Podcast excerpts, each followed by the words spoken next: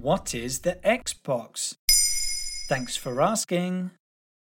The end of 2021 marks 20 years since the launch of major video game console, the Xbox. Back at the E3 trade event in 2001, Bill Gates himself unveiled Microsoft's latest project, a big black box with a fluorescent X on top.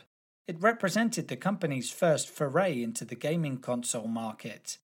The X part of the name refers to Microsoft's DirectX technology on which the console runs, it enables the software and hardware to work together, which basically means it helps apps to function. How did the Xbox first come to prominence? It was released in the United States on November 15, 2001. Meanwhile, us Europeans had to wait until 2002. That's just the way it was back then. But the console had a long way to go before it found its place in the sun. At that time, the video game market was dominated by Japanese companies, so the Xbox was up against Nintendo's GameCube and Sony's latest edition, the PlayStation 2. All three consoles targeted more or less the same audience. The PS2 clearly won that contest and still to this day holds the title of the most purchased console in history, with a whopping 158 million units sold around the world. The Xbox actually surpassed its counterparts in product features and performance, also becoming the first games console to have a built in hard drive. Despite that, and the appeal of the Microsoft name, the first Xbox was only a qualified success. The Japanese market in particular remained cautious. Nevertheless, there was something about it that would eventually revolutionize the industry. What was that?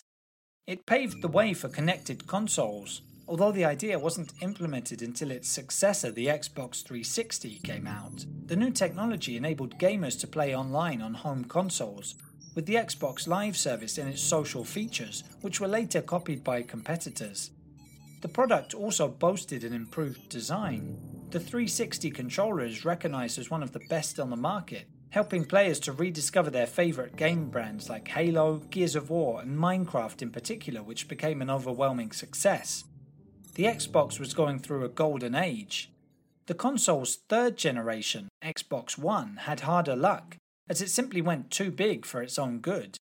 By marketing it as a multimedia device rather than a video game console, Microsoft disappointed the majority of customers and had to backpedal on just about all their initial ideas, while their new licenses were struggling to take off. How did Microsoft react to that setback? Well, eventually they would come up with a product that would arguably revolutionize the world of video games. With its Game Pass subscription offer, Microsoft took on Sony's PlayStation Now streaming service with an added advantage. Users could actually download games rather than simply streaming them.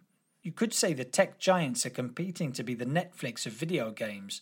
With a subscription, you can play all the games in their catalogue without ever really owning them. And it works. At a time when consoles and video games are getting more and more expensive, the concept has appealed to a particular audience, and Microsoft has consolidated its strong position in the video game sector. There you have it. Now you know what the Xbox is. In under three minutes, we answer your questions. What would you like to know about? Use the comments section to send us your questions.